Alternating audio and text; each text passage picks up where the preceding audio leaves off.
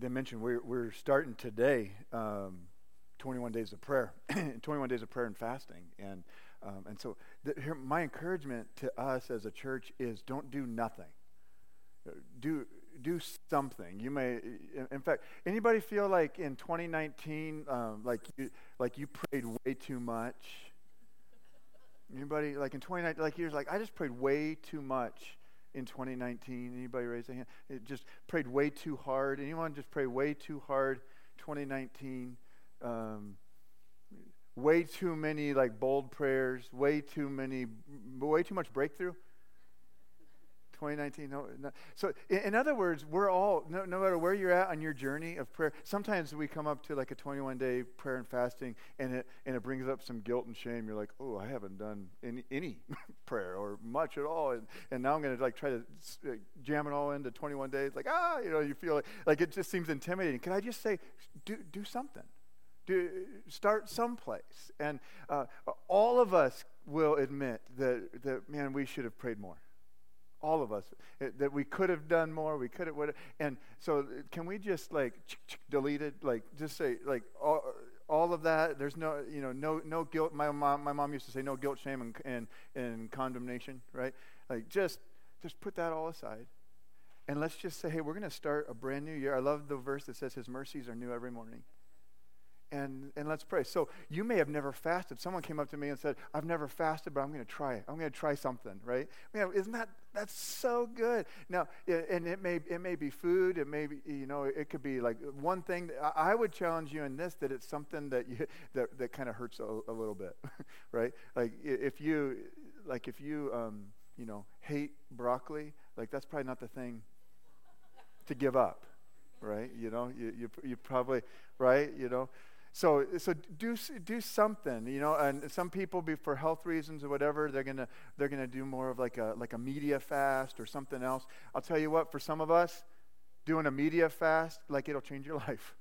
Like you, you, you detox off of, uh, off of news and social media and television and movies and games on your phones or tablets or whatever you, you do to entertain yourself. Uh, what I, what I usually say with a media fast is you, you only use electronics for, um, for communication or for um, the things you need for work.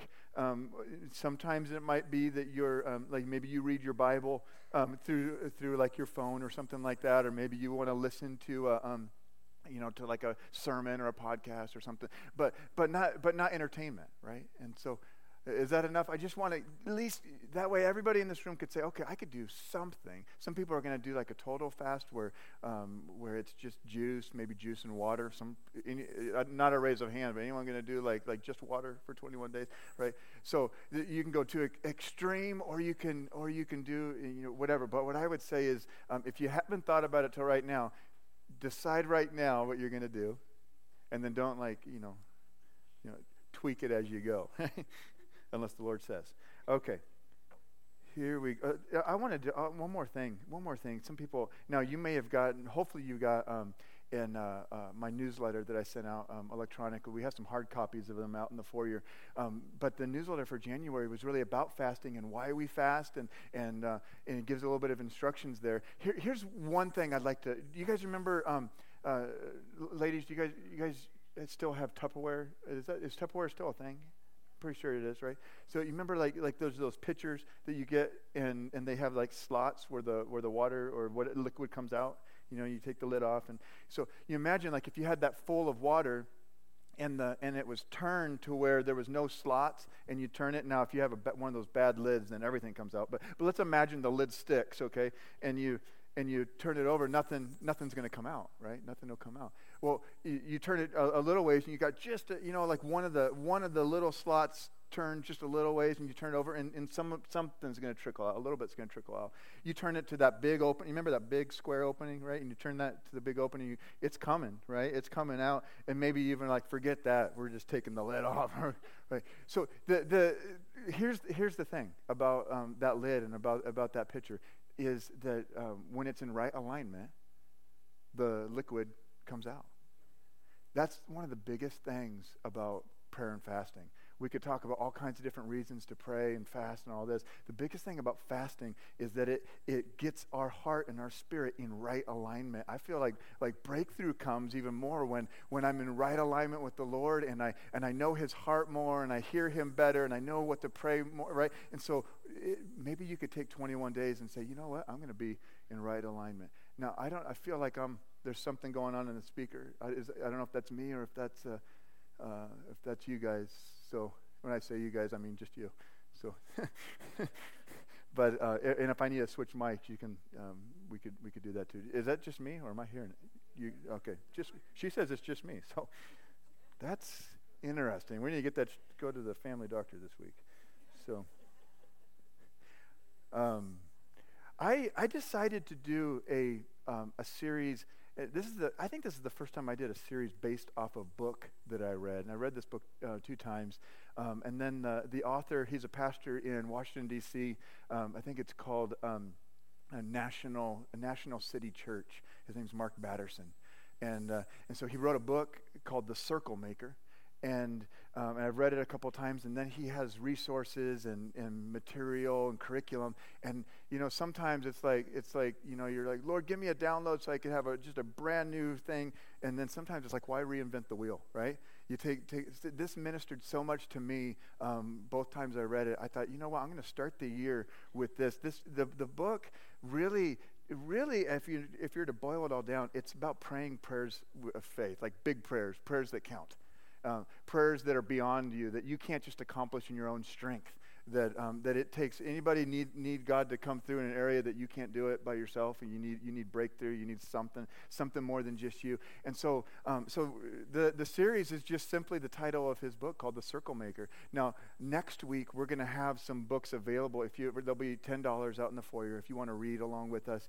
Um, and I think Leslie has a sign up sheet if you would like to to kind of pre order and get those out. You can do that, or you can show up and hope that there's some left over. But there'll be ten dollars if you want to read along with us. But we're, um, it's going to be called uh, The Circle Maker. And today's title, I just entitled it Praying Circles for Breakthrough.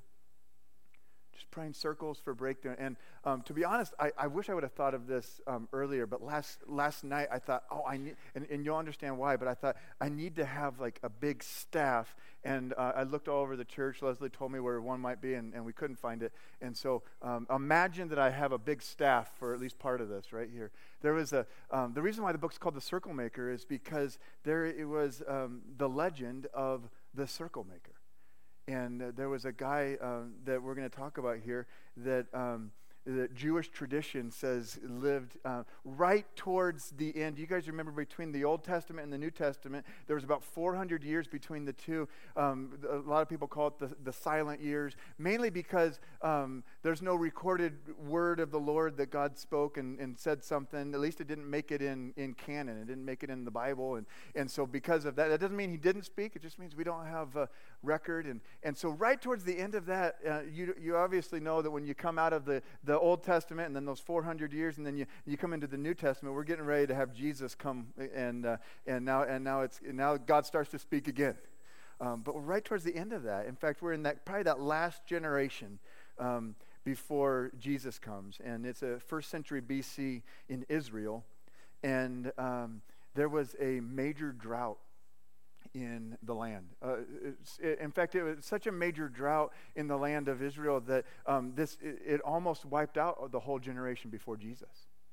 And so you've got this whole scenario, and then you've got this eccentric man named Honi. Everyone say Honi. You guys want to name somebody that? Name your next baby that? This eccentric man named Honi that lived um, just outside the walls of Jerusalem.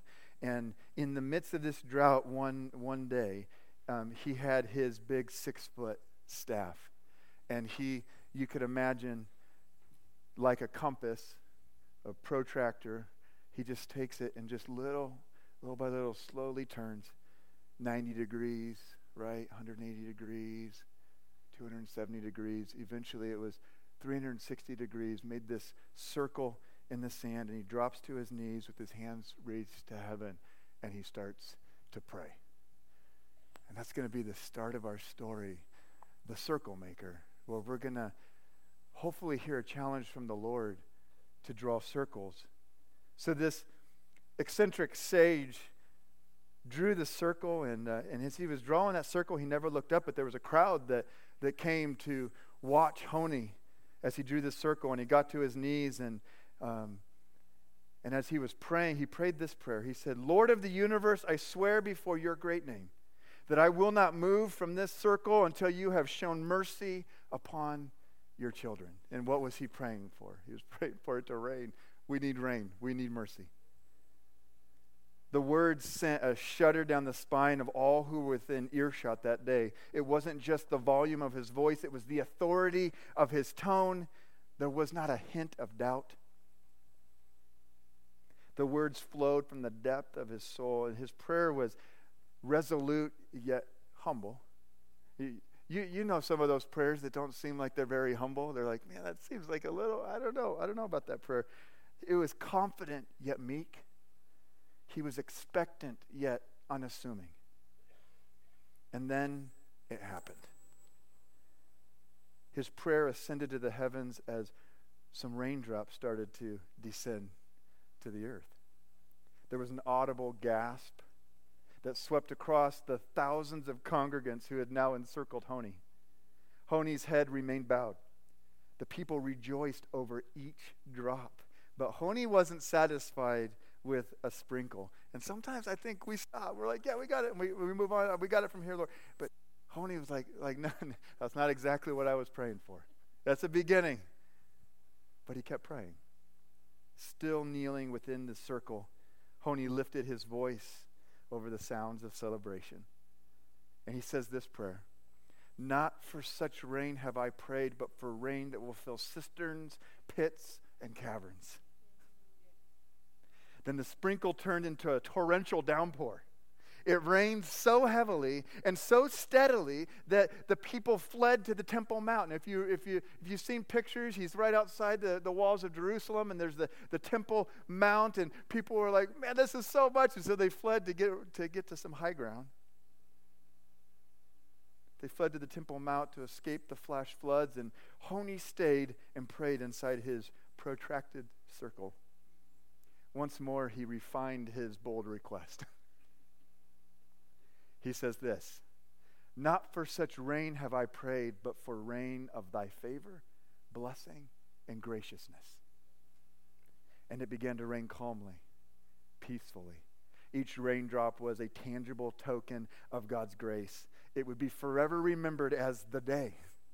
The day that thunderclaps applauded the Almighty, the day puddle jumping became an act of praise, the day that the legend of the circle maker was born. The prayer that saved a generation was deemed one of the most significant prayers in the history of Israel. The circle he drew in the sand became a sacred symbol, and the legend of, the, of Honi the circle maker stands forever as a testament to the power of a single prayer to change the course of history. What do you think about that? I say, let's get our prayer on. Let's believe when it seems impossible, when, when everything, man, I, there's people I know, even in this church, that at some level you'd say, man, I feel like I've lost my faith.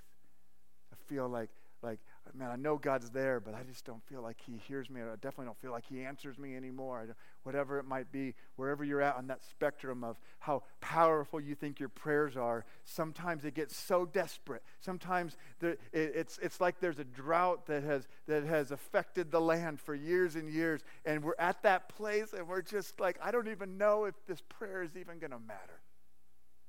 And my encouragement to us, to me, can we pray one more time? Could we, could we just pull ourselves up by our bootstraps and one more prayer, 10 more prayers, a little bit longer? Could we not give up our prayer life?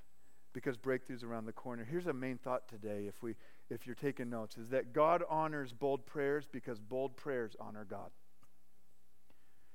God honors bold prayers because bold prayers honor God. I love Ephesians chapter 3 in verse 20, it says this Now to him who is able to do what? Immeasurably more than all we ask or imagine according to his power that is at work within us.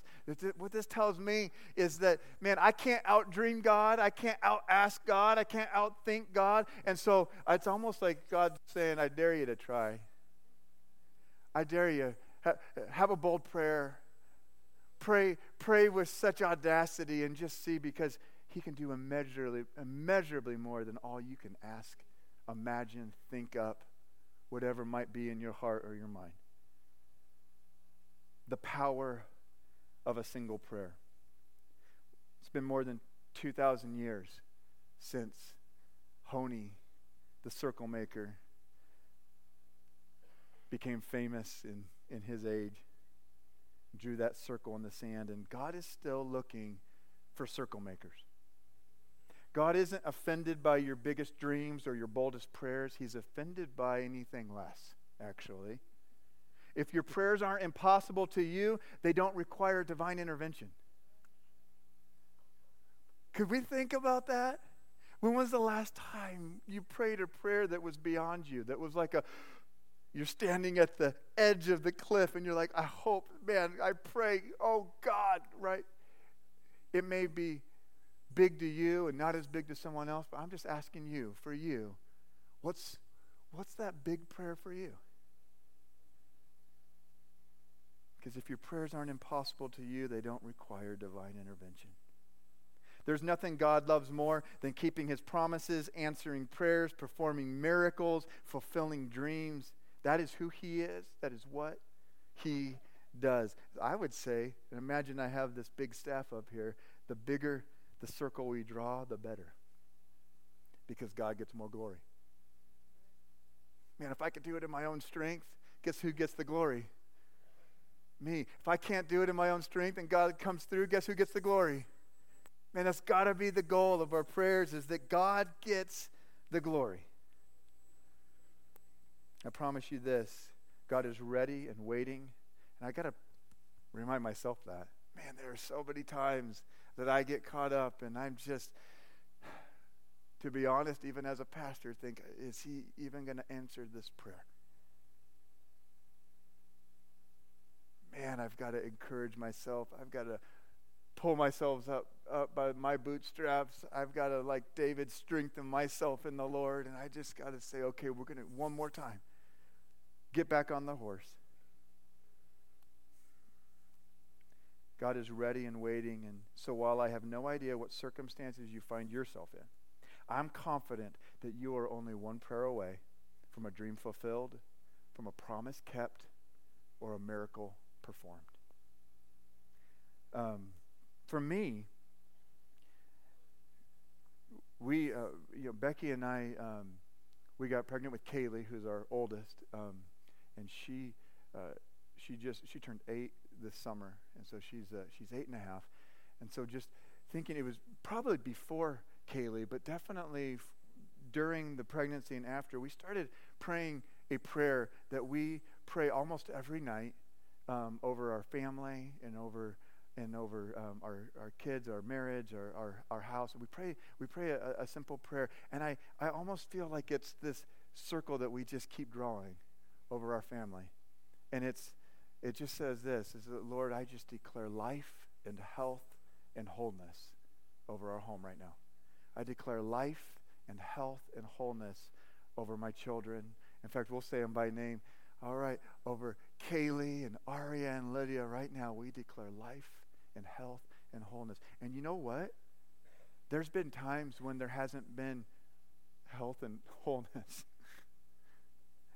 In fact, even as we kept praying those prayers, we would lose babies to miscarriage. And we would keep praying those prayers, and someone would still get sick. Or we'd pray those prayers, and someone would be in the hospital. And how many times was it a temptation to stop praying the prayer? A lot. And then there's something inside us that say, no, wait, no, this is truth. This is this is God's word. This is God's heart. And I don't understand all the reasons why why it didn't happen or all the all the I mean there's all of these things that can go through your mind of why didn't that prayer work and all and I'm just going to let that be in the land of mystery and I'm going to and I'm going to uh, declare truth over my home and over my family right now. So we just kept praying it. after during and through trials and tribulations, all this, we just said, I declare life and health and wholeness over my home. I mean, for, for years, for uh, every day, for years. Kaylee is growing up, and what was she? How old was she um, when Aria was born? Three, three, three years old. And um, a lot of you guys know the story of Aria. We we got pregnant with her. In fact, we um, we were told by doctors that hey, you know maybe you should consider like just being being happy and satisfied with with Kaylee, and uh, it might be dangerous and all of this. And we finally uh, felt like, hey, we're, we're gonna we're gonna try again. And, and, we got pregnant. And in the beginning, and, and doctors basically said, oh, you're gonna have another mi- miscarriage. And oh, that circle that we had to keep drawing over our home. Lord, we declare life and health and wholeness. I remember being in that hospital room and Becky putting her hand on the baby just as the doctor had said, hey, it looks like we're going to have to have a D&C. And she, with the faith as small as a mustard seed, right? Baby, just show them what you got. as we continue to circle, even though in the face of, of adversity and fear and all of this stuff, we continue to circle. And man, Aria, her name means lioness, by the way.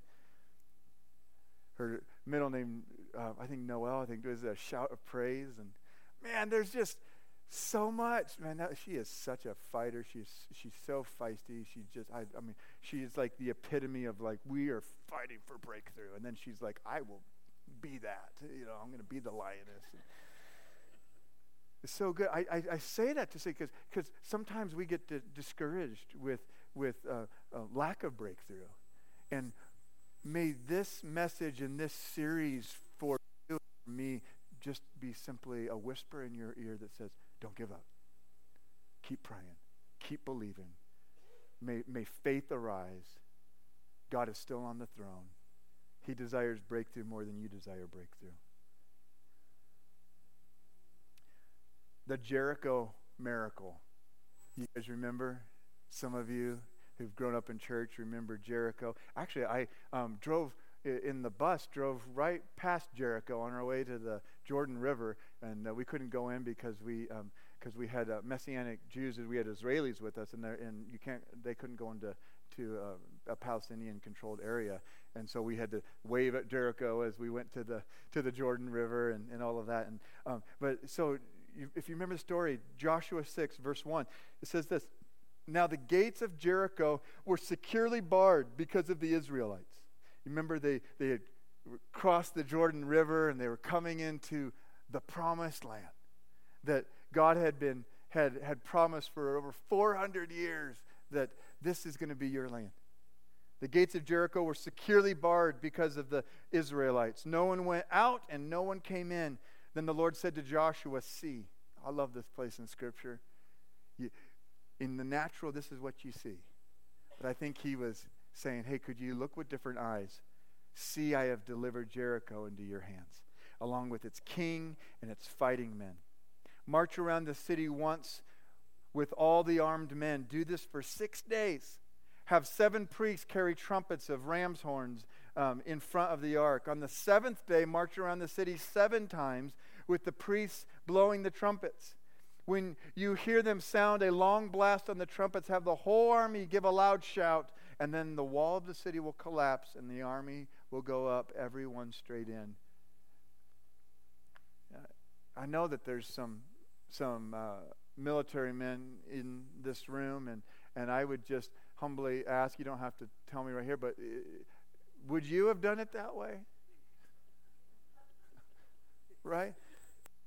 No, and, and, and Joshua wouldn't have done it that way either, and a whole lot of the other people that he was leading wouldn't have done it that way either. And, and, and so we have this conundrum. Do I, do I take a step of faith and, and fight my battle the way God's saying fight my battle? And this feels like, this feels like crazy talk. Or do I do it in my own strength, in my own way? So Jericho it was a city uh, with a six foot wide lower wall and a 50 foot high upper wall that encircled the city. The mud brick walls were so thick and so tall that the 12 acre city appeared to be impossible to conquer. It seemed like God had promised something like impossible and that his battle plan seemed a little questionable.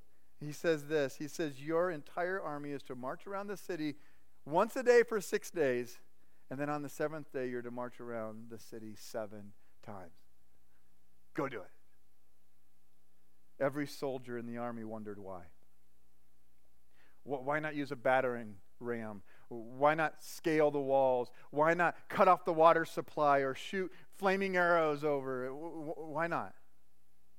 And instead, God told the Israelite army to silently circle the city.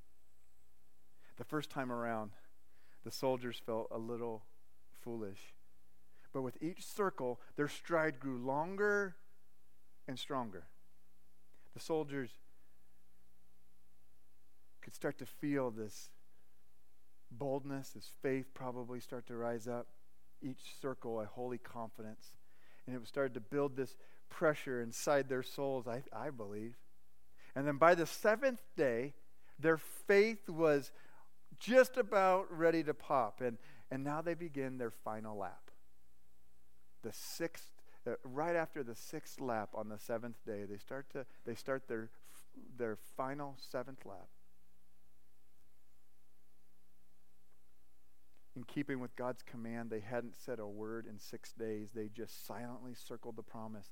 Then the priests sounded their horns, and a simultaneous shout followed. 600,000 Israelites raised a holy roar that registered on the Richter scale, and the walls, what? The walls come tumbling down. Yeah. yeah. Was that just me? I, I'm pretty sure I remember a song like that. After seven days of circling Jericho, God delivered on a 400 year promise. Imagine waiting 400 years. Actually, you couldn't. There was generations that were believing this promise that was spoken 400 years prior. They just just held on, just kept circling. Kept circling the promise. God, you said. God, you said. And he proved once again that his promises don't have expiration dates. And Jericho stands and falls as a testament to this simple truth. If you keep circling the promise, God will ultimately deliver on it. So here's the question What's your Jericho? What's your Jericho today? What's the Jericho for you that over these next 21 days, this next year, however long it takes, what's your Jericho? I think the story reveals the way God performed a particular miracle, but it also establishes a pattern for us to follow. It challenges us to confidently circle the promise God has given to us. Well, what promise are you praying around? What miracle are you marching around? So I, I look at this first part as a challenge to define the miracle. What is it? And maybe you just are just, Pastor Jonathan, I don't even know. I don't even know what I'm praying for right now. Maybe this start of this 21 days for you is to just say, Lord, what should I even be praying about? Lord, Lord, what should I even be contending for? Oh, maybe there's a God given dream that He's whispered in your ear. Maybe it was years ago and you just kind of dismissed it. And He lets that bubble back up to the surface. Maybe there's a, a fear that, that you're needing to conquer and that you're needing to circle. Maybe, maybe there's a, a person that you've been contending for, for their salvation or for their healing or, or for breakthrough, and, and the Lord gives you that name. I don't know what it is for you. Maybe there's things over this church. Lord, how many people do you want to come to know you this year in this church? Maybe we circle a promise. What, what, what could it be for you? I challenge you to define it and circle it and pray with the Lord. Lord, what, what are the big things beyond me that you want me to believe for. And your heart's going to be like, oh man, that's too big. And if it's too big, write it down. If it's too big, circle it. Because that's what we're believing for. Not only these three weeks, but over this whole year.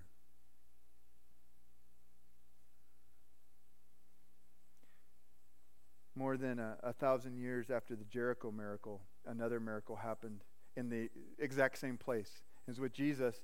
Jesus was on his way out of Jericho, and two blind men hailed him like a taxi. Jesus! Jesus! You remember what they said? It was Matthew 20. And It says, Lord, son of David. What'd they say? Have mercy on us. The disciples see it as a, an interruption, and Jesus saw it as a divine appointment. And so he stops and he responds, but he responds with an interesting question. He says this to the blind. He says this What do you want me to do for you? Matthew 20, verse 32.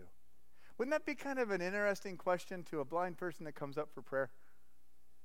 What would you like me to do for you? And Jesus, who like knew their thoughts, right? The Bible says, I mean, Jesus, what would you like me to do for you? I think he does the same thing still today. Is even when there's an obvious need, he says, I'd like you to define it. I'd like you to voice it. I'd like you to articulate it. What's the thing? I still do that when someone comes up for to the prayer line or whatever for and I and I often ask them, How can I pray for you today? even though I know, man, I would pray a bunch of other things. I, I know all these things. I'd want to pray over them. No, what are we praying for today? What are you, what are you believing for today? And that's really what Jesus was saying. What are you believing for? What do you want me to do for you? My question is, what if Jesus asked the same question today? And maybe you need to write that question down. Maybe the Lord gives you the answer in this moment, or maybe this is something that you mull over over the next days and weeks. If Jesus were to say to you and to me, What do you want me to do for you? Maybe there's a whole list. What do you want me to do for you? If Jesus were to say that, how would you respond? Would there be some personal things? Would there be some things you're believing for for for your church or for your family? Would there be things you're believing for for the city or for the nation? Maybe you don't even pray about the nation because it just seems way out of reach. And, and I would encourage you to write the question at the top What do you want me to do for you? And then act like anything you write, He's going to listen. Wouldn't that be an amazing, a, a, a bold prayer list that you could pray through over these next few weeks? What do you want me to do for you? You know, if faith is being sure of what we hope for, then being unsure of what we hope for is the antithesis of faith. Obviously, the answer to this question is going to ebb and flow and it's going to change over time. We need different miracles during different seasons. We pursue different dreams during different stages of life, and we stake claim to different promises in different situations. It's kind of a moving target sometimes. But you have to start somewhere. Could we start together as a church, as individuals, as families, right here, right now? You know, for me, um, one of the big ticket items in my life was um, I don't I can't remember how, was it five, six years ago? Um, I wrote a book. But you rewind for years, there'd been prophetic words. There had been uh, um, a, a, sense of the Lord. You know, that the inner witness of the Holy Spirit. There's been all of those things that were inside me. Like I knew there was a book inside me, and I just hadn't done it yet. Long story short, I got to this this time where a friend of mine said, "Well, why haven't you written your book?" and there wasn't a real good answer. I just said, um, "Well, what if people don't read it?" Well, uh, what if I don't have anything to say? Well, well what if, uh, you know, I mean, I started listening. Uh, what if I don't have enough money to publish it? Or what if no one will publish it? Or what if I don't, you know, I, all of these different things. And he's like, oh, those seem like really good answers, Jonathan. and there came a point when, for me, again, this thing that I've been circling, finally I had to just come into some active agreement with my faith and just say, okay, Lord, I'm going to do this. I'm, I'm, finally going to take you up on this. Lord, even if no one reads this, I know that you're asking me to do this. And so, Holy Spirit and I partnered, and we continued to circle the dream and circle the promise. And till one day, there was a moment when I printed off this manuscript and there it, it, wasn't like super spiritual. Like I, I got done, it was the first draft. I got done and, and just print, print, print, paper, paper, paper, whatever. And I picked it up, put these clips on it, and I held it in my hand, and it was like, whew, there was like a, I, I don't know how to describe it other than a Holy Spirit moment where I realized like this was more than just like an accomplishment, more than just where someone can just will themselves to do it. This was like a um, a holy like this was an act of obedience. This was this was a fulfillment of prayer. This was even if no one reads it, this was like okay, Lord, you you're reading this.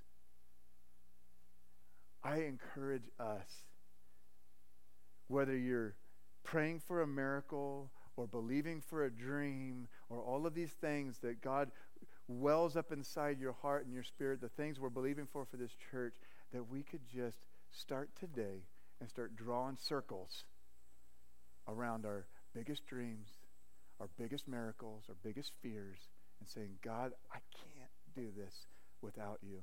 What if faith just rose up in this place over these next few weeks? We are um, Man, we're doing a 21 day prayer challenge. And Pastor Kelly, you and your team, you guys can come. Would you pray with us? Would you do something different than you normally do? Would, you, uh, would you come out to the church building during times of prayer?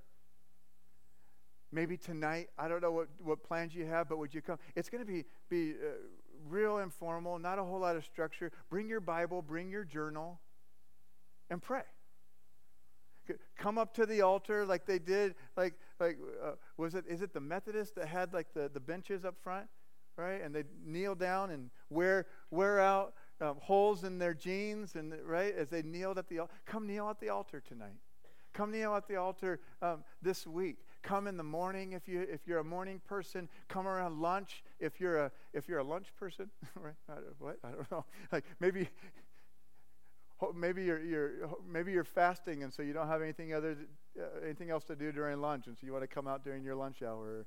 Maybe you want to come in the evening and just come out and bring your bring your kids bring your family. There's not going to be distractions. It, wouldn't it be a great time to just teach your kids how to pray come out come out once a week a few times a week every time slot that's open whatever whatever it is for you what about in your own prayer at your house? Where's your, where's your prayer spot? Maybe you wake up early, or if you're, if you're not watching TV or, or other things during this time, maybe, maybe you take that time slot and you pray or you journal or you read, whatever it might be. But could this be like putting jumper cables on our faith for these three weeks? I am expectant, I'm anticipating breakthrough. I don't know what it is, but it's like, you know, when something's right around the corner and you're just like, it's coming. It's coming. Maybe like Honi. We've drawn this circle. We look like idiots, right? We get down on this. It hasn't rained in years. And you're just like, okay, God, I'm not leaving this circle. I'm not leaving this circle until you have mercy on your people. Can we stand? Can we pray? Holy Spirit, all over this place, may faith arise. May you give us the faith and the heart to believe for big things, bold prayers. May we take Ephesians 3 seriously and say, man, we can't outdream you. We can't outimagine you. We can't outask you. That you are the God of the universe that had a creative day one day and spoke the worlds into existence. And your Hebrews says you, you sustain all things by your powerful word. Lord, we thank you that you are for us. And if God is for us, no one can be against us. Can we worship with this song? And then in a, in a minute, when, when we're done, we're just going to invite prayer workers up. This might be the day that you come to the altar to our prayer teams and say, I'm starting it. I'm, I'm, this is what I'm circling. This is what I'm circling. This is what I want prayer for. This is what I want agreement for. During these 21 days, you come up and you let someone partner with you and you start the circle with somebody this morning. Let's worship for a minute here.